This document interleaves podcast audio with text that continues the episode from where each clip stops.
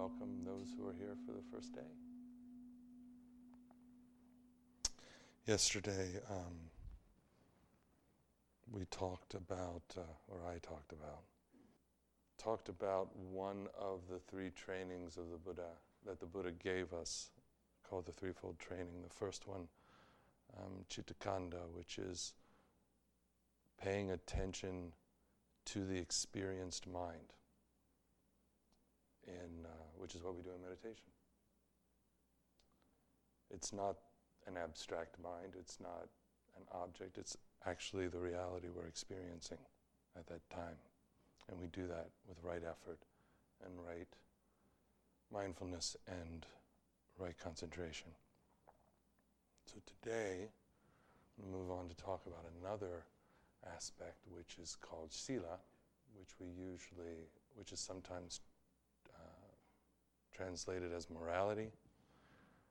I like to translate it as behavioral discipline just because of the way morality has a certain load to it that is not quite what the Buddha was talking about. And so this is the um, area that focuses on speech and action in the world, and also livelihood. That's there as well, these three. But in a, in a retreat, I think it's um, important to include, when we're talking about sila, the speech to ourselves in our own minds. So, what's our, what is the way we talk to ourselves?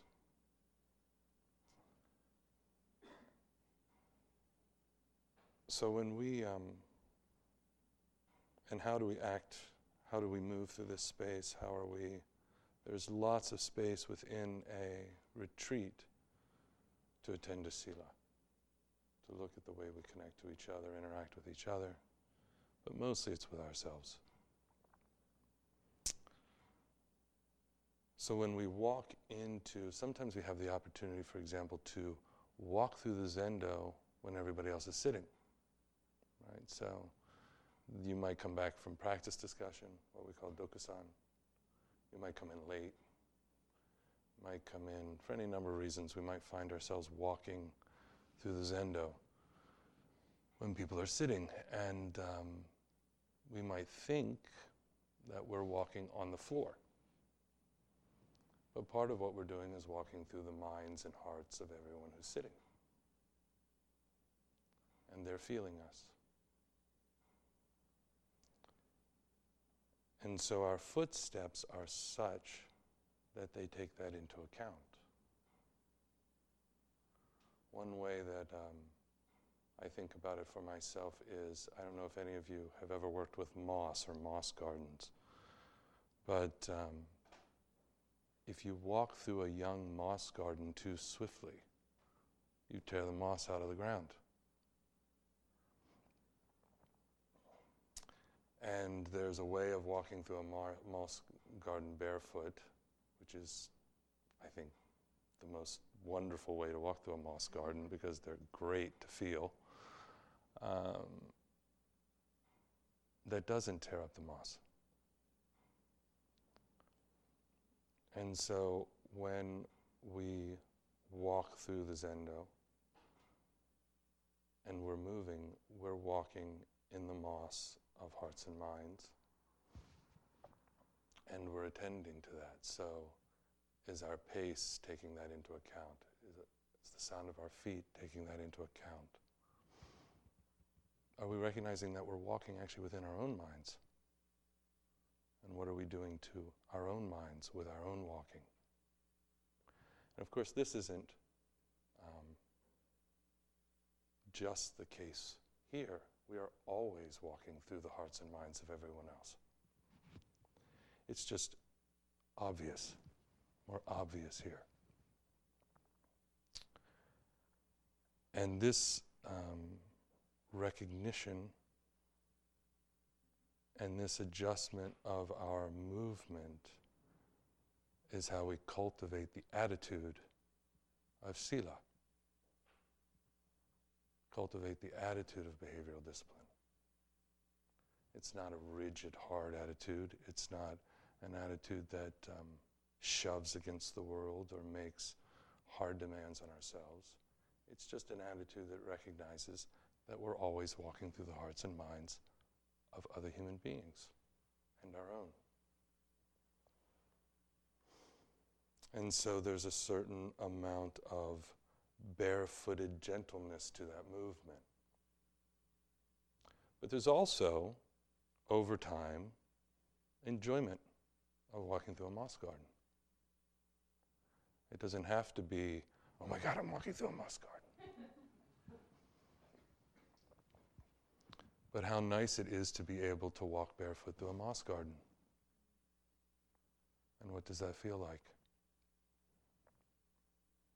This has been and remains a hard won lesson for me. I did not come into this practice soft.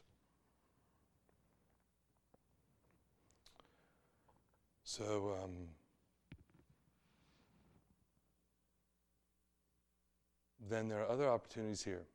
So that's our attitude around sila. And then there might we may find ourselves um, lost in thought, scattered uh, all over the place. And then we, um, I'm like my grandmother. My grandmother, every photo, she was holding something. I love to just be holding something. It feels good, especially warm tea. Um, we find ourselves scattered and we offer this posture. Zen offers this posture.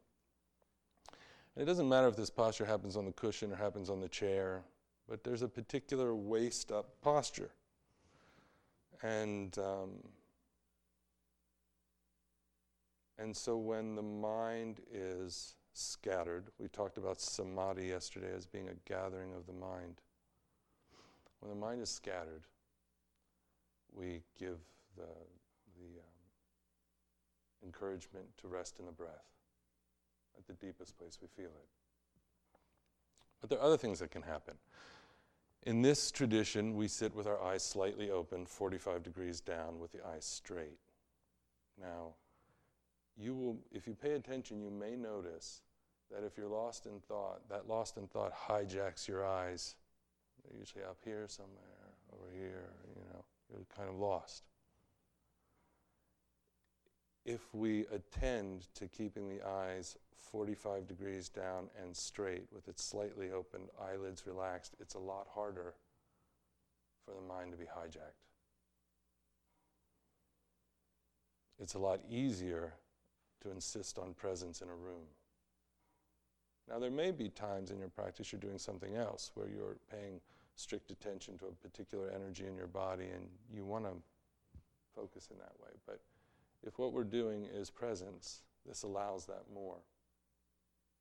Letting our mind rest at the deepest point, we, we put our hands like this and we put it at the hara because one of the old instructions in Zen is to drop the mind into the hara so that we don't have this dualistic relationship with our body, something up here looking down at our body. But we drop the attention into the body. And so the mind is low, our, our field is low. It's not up here, it's low. And we drop in, we drop the breath down into the hara. We put this mudra here because it concentrates that energy and reminds us where our mind drops to. And our eyes are still and downcast, bringing us into a base. And this is how we cultivate the discipline of Sila. So we cultivate the attitude of Sila with each other, we cultivate the discipline of Sila of our own sense of being moral beings in the world.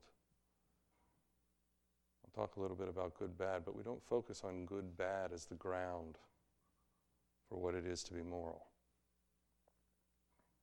So then, another thing is we have this wonderful schedule that we get to bounce up against. And we have precepts, and we have lots of other things. And in the schedule, for example, we just assume we're going to do the schedule. That's just an assumption. And if we can't, it's not the end of the world, but we just let somebody know we can't. We're not going to make it for this period of zazen because something is happening. I'm sick, or I'm at um, at the monastery. There's a, a person called a tenkin who you're supposed to check in with or write on the tenkin pad to say I'm sick and I'm not going to be at zazen. We take the precepts and we wear a very public um, expression of having taken the precepts so that people know that that's our commitment. And if we don't seem to be holding up to those, maybe somebody will give us feedback. And um, all of this is to cultivate the accountability of Sila. Without proper attitude, without a sense of discipline and accountability, it's very hard to train the heart and mind to be moral in the world. We can have ideas of what we think are good, but they're very, very shallow. They get washed away by any amount of distress. And then suddenly we're able to call out other people, but eh, maybe not this one so much. So, this you know, and with these things, one thing I want to say about the posture, you know, we may have an idea, one aspect of discipline, we may have an idea that we, and if we need to do it because it's truly a, um, a physical thing, then go for it. But we may have an idea that we like other postures better, or this and that. But if we consider ourselves, I'll be strict here for a minute, if we consider ourselves Zen students, right, and that's what we do, then maybe it would be interesting to practice the posture we've been given until we penetrate the marrow of all the teachings that that posture has to offer. And then we choose to do something else. So, because we don't know what we don't know. We don't know what we haven't learned. So, um, that's an aspect of the discipline. We come in and we accept some things about this way of being together that are uncomfortable, but we let them work on us until we penetrate understanding to the marrow. And when that happens, then there's like, okay, maybe we make some adjustments. I get what I was supposed to learn here. And now it's time to adjust. So, body and speech. When the, when the Buddha talked about um, action, he talked about that there are basically two categories there's wholesome action and there's unwholesome action. Now, this gets translated into the West right into our notion of good and bad. Right? But there's a problem with it because it's the view that's underneath it is slightly different. Good and bad in the West is a transcendent set of notions that are coming forward from something beyond that we're living up to.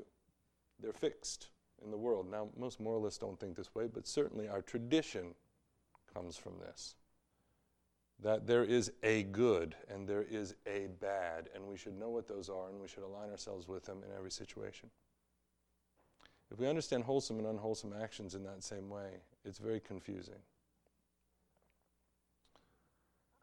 For the original Sangha, and it's very confusing to our practice. It's not confusing, I wouldn't care that much if it was confusing intellectually. It's confusing in terms of how we understand transformation and practice.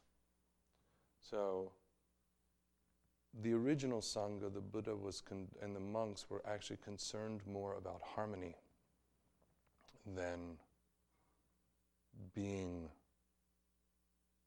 right. And um, this would make sense because the Buddha's realization wasn't um, a transcendent permanent good. That wasn't the realization. The realization was the dependently co arisen nature of all life, of everything that we experience. And so there's this phrase, um, or this word, idappaccayata. Okay? So that's the Sanskrit phrase, and this is basically what it means. And I'm going to read it because if I paraphrase it, I'll get it wrong. When this is, that is. From the arising of this comes the arising of that. When this isn't, that isn't. From the cessation of this comes from the cessation of that. So, for the Buddha, one of his realizations was the importance and the intimacy of causality under everything. That what our job was was actually to look very closely to understand how, if one thing arises, another thing arises. And if a particular view arises and harm arises because of that view, then we have to know something about the view. If there's a view and there's an intention and there's an action, they follow. So if there's an action that causes harm, then that tells me to look at the intention. And if the intention is not exactly what we would like it to be, you know, if it was um, full of ill will, then we have to look at the view. We have to step back from the action that we perceive in Sila to the intention to the view. Everything eventually leads to view. All of our behaviors eventually come back to a view. Somewhere in the body, there are all kinds of views that we believe are the absolute nature of our reality, and we act from them. And so,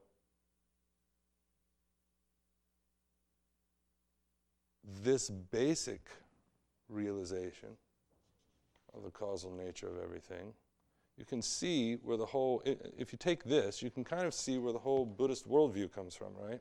Because Four Noble Truths, when this arises, that arises. There's suffering, there's a cause of suffering. There's an end of suffering, there's a cause of the end of suffering. Okay. You can see where the dependent code, what's called the, for those who have studied the 12-fold cha- chain and Paticca Samutpada, the arising of the karmic self, you can see where that comes from.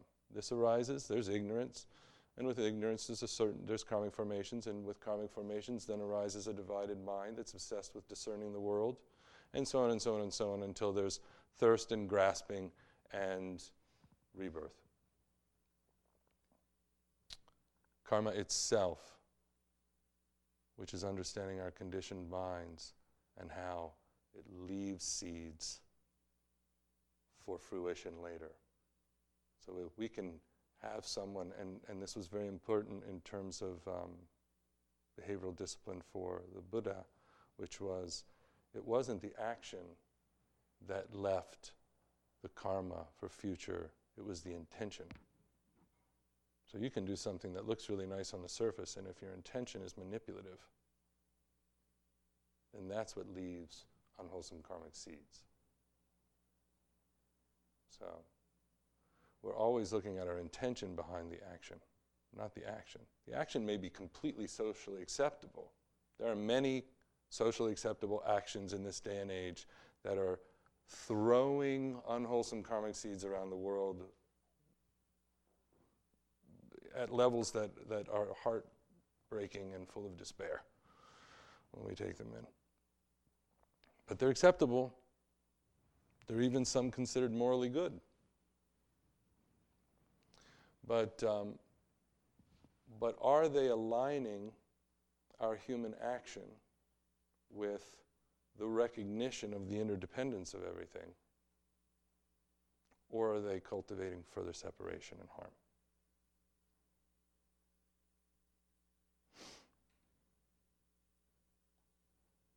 We're certainly, as a species, not walking gently through a moss garden.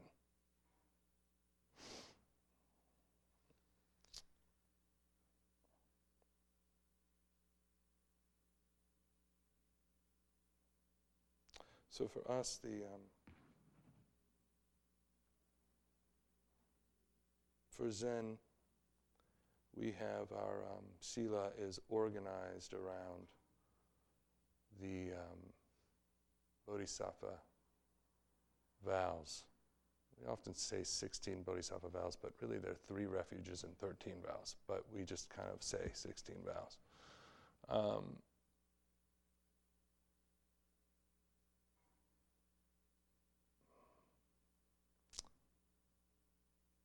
the way we understand these vows is that we commit ourselves wholeheartedly to them, but we can't ever fully uphold them. So there, and, and we'll say, we'll say it at the end. There are the four bodhisattva vows that are um, that are impossible to keep. Beings are numberless. I vow to free them, and so on. And this creates a really dynamic field for uh, morality because you don't get to be right. You don't get to be finished. We don't get to be the one who knows every aspect of what good behavior is, and everybody else has got it wrong. We don't have that possibility. Because whatever we commit to, and this is very frustrating for the ego, it's very frustrating because um, ego wants to stand on firm ground,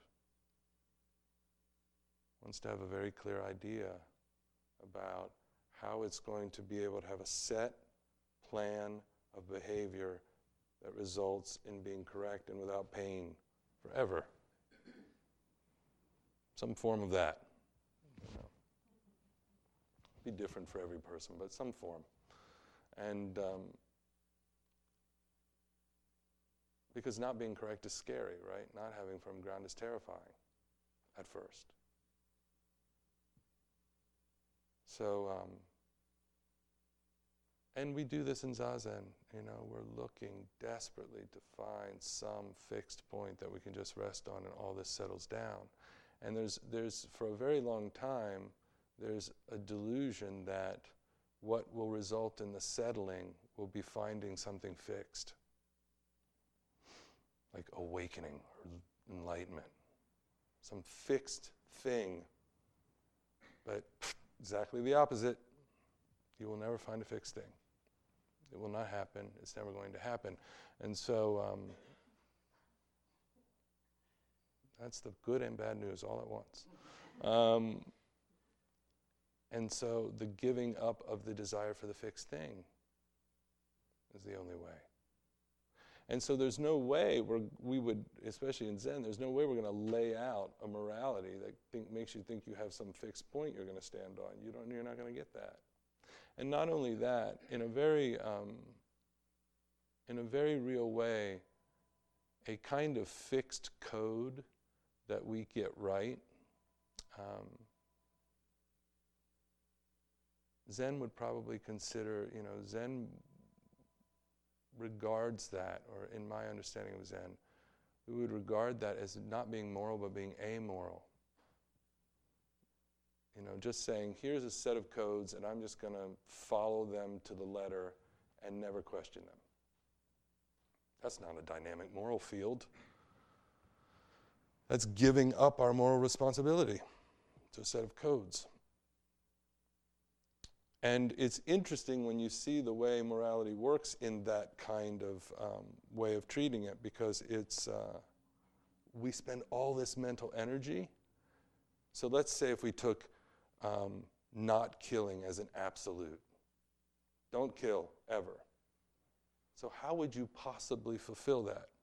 There's really only one way, and that is to spend all of this energy negotiating what constitutes killing, what doesn't. It does, is, is a lettuce killing, you know, is an animal killing, you know, what's killing?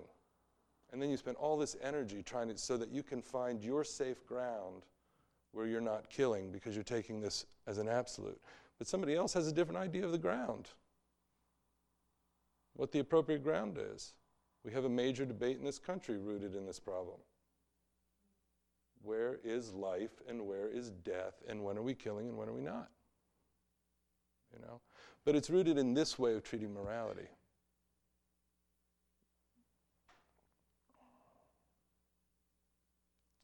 It's not rooted in actually a part of being um, life is killing.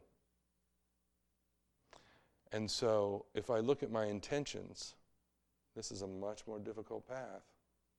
If I'm always looking at my intentions, when and I, am I supporting separation? When, when am I meeting that action from a sense of I'm separate and I'm doing what I need to do to that out there? Or when am I meeting it with a full embodied recognition that that out there is me? And now, how am I going to act from that space? Now, that may not be a realization yet, so that may be kind of intellectually difficult to figure out. But this is what's good about what Zen puts in place, which is a kind of act as if terrain.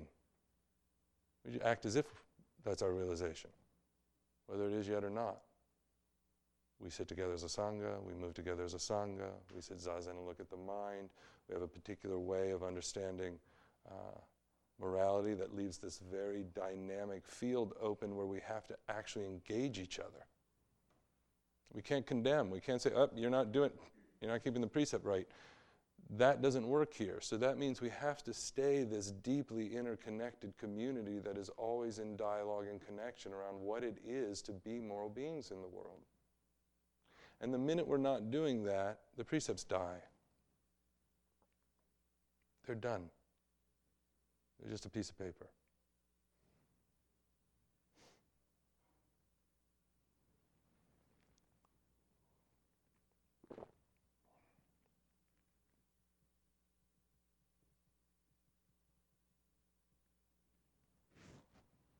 What does your clock say?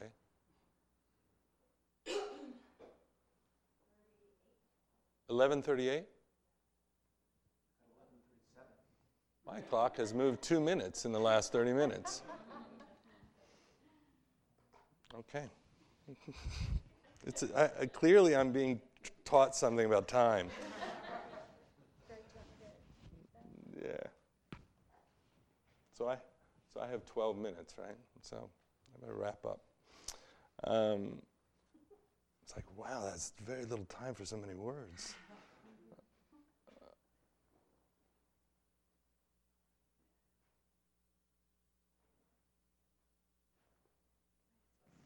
yeah.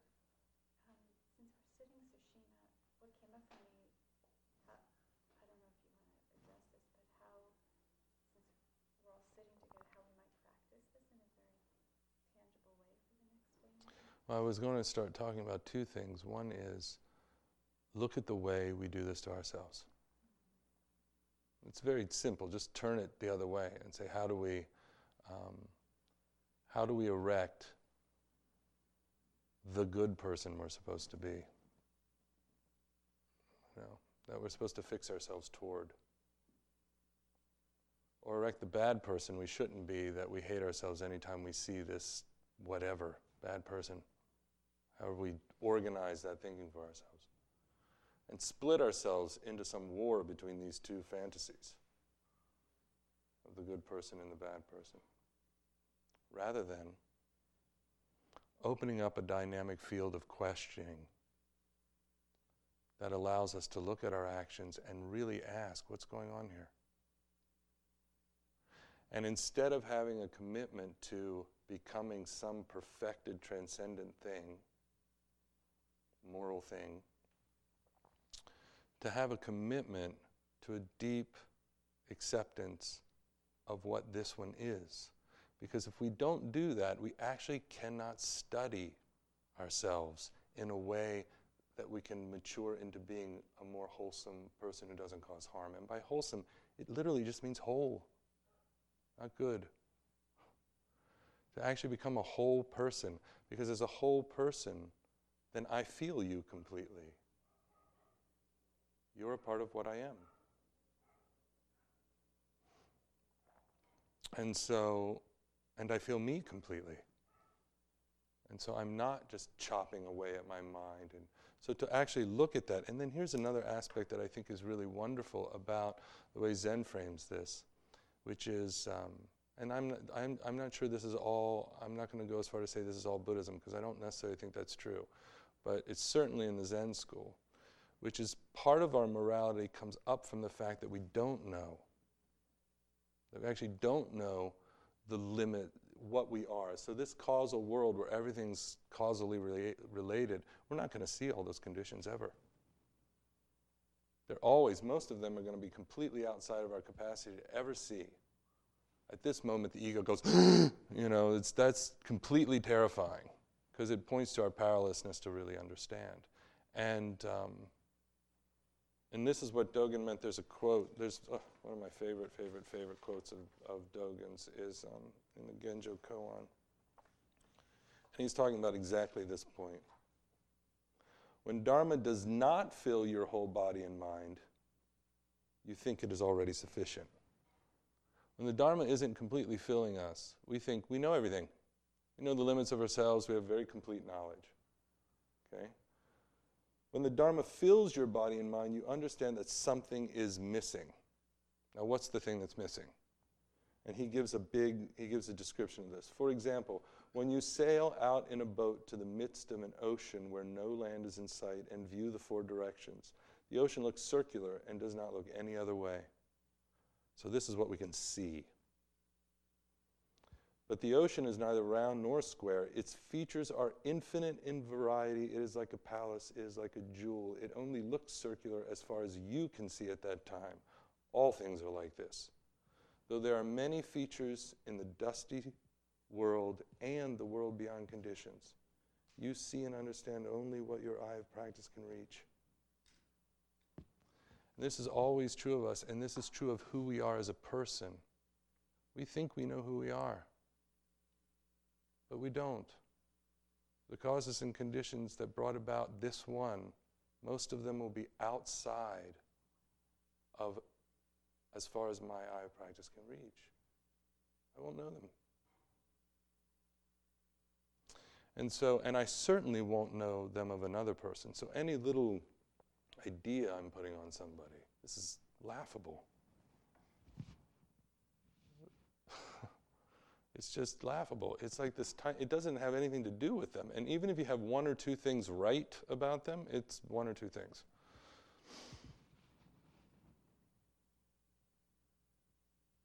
And so, um, our very morality comes out of the realization that we cannot know. Because at that point, I meet a person and I stay open to what arises at that moment. And I'm certainly not always good at this, but um, arising at that moment because at that moment that person is not the person that I thought they were three days ago. They're somebody else at that point. Now, this is not to, and this is true of us. Now, this is not to say there are not patterns in the world that we need to pay attention to this can go too far. We we start going, oh, I have to stay, everybody's new, and I don't want to hold anybody accountable to anything. No. There is karma, and there are patterns that renew, and there are some patterns that are incredibly destructive. And um, we are obliged to, or I would say, bodhisattvas are obliged to deliver to the world and to ourselves a deep understanding of interconnection. But we are also obliged to call out anything that is causing separation and harm. And there are a whole lot of patterns, there are a whole lot of shared karma in the world causing separation and harm. And we call that out, but these two things live together. Are we calling out the separation and harm from a place of, if not realization, at least faith in our deep interconnectedness. Faith in that we cannot know the whole of another human being. or what's resulting in their actions. Holding both of those together. If I am going to be completely intimate with this person or this government or whatever it is, I'm going to be intimate with it. I'm going to recognize how I am interconnected with it, and I'm going to call it out. But if we drop one, and this is true of us, right? So if I'm sitting zazen and I'm seeing a pattern that's arising, and I don't like it very much, you know, one side, we say this a lot, on one side, we're in the interconnected world, we're totally forgiven because we can't know. We didn't choose our conditioning. So we're watching that conditioning arise. And if we're being mindful with it, we're not taking it personally. It's just conditioning of our mind. Okay, so we're being with that intimately. And in that sense, we're totally forgiven. And that conditioning is laying seeds that results in further actions that may cause harm. And for that, we are totally responsible. There is a moment when the karmic conditioning lays new seeds. We are not responsible, we're not responsible for what happened before that moment because it's gone. But we are responsible for that moment. And if we don't bring our minds to see really, really clearly that moment,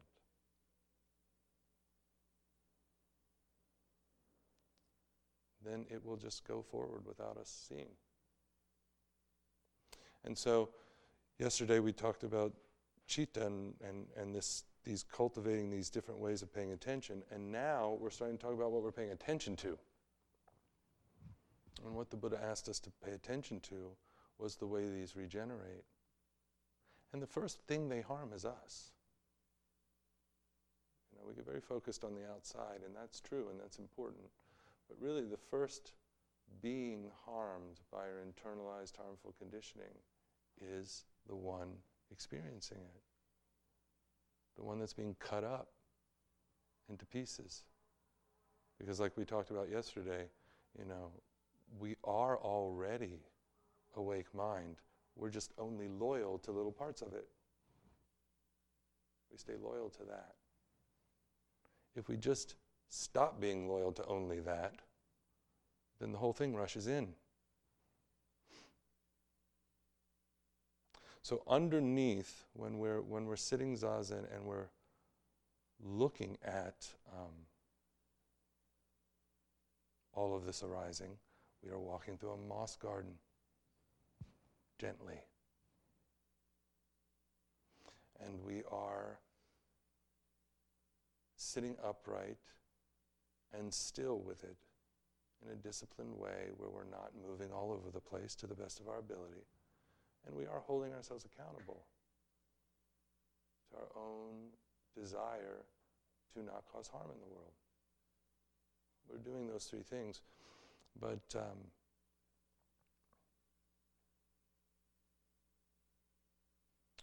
but we're trying our best to do it in a way that doesn't create further separation. And ripping ourselves apart is certainly further separation. Insulting ourselves, certainly further separation. Being impatient with ourselves, certainly further separation. Because on all of those situations, what we have turned ourselves into an object to be ridiculed or overly praised or whatever. So if we can let that go,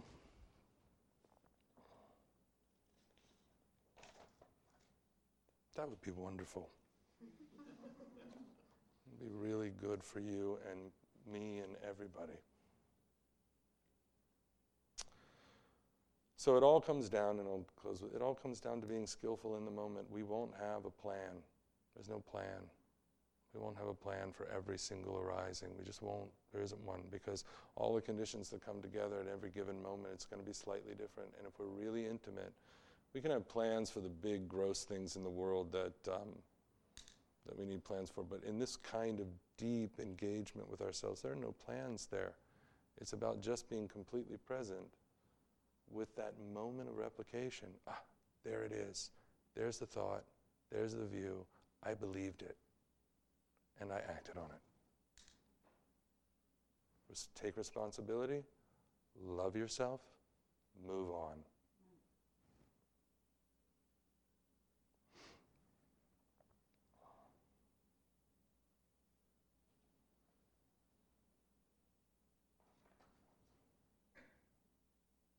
There is nothing not deserving of love. Mainly because that's how we experience interconnection in our body when it's clear. That's our visceral experience of it. What we call love, not the, you know, the capitalist romantic version of it that's shoved down our throat all the time, but the, um, but the, the deep, true garden of our existence, that's just simply how we experience viscerally. We, what we call love is, is the visceral experience of interconnectedness in our bodies and in our, and in our feeling of each other's bodies and minds and lives. And if we can just let the other stuff go, boom, we fall onto that. And we live from that.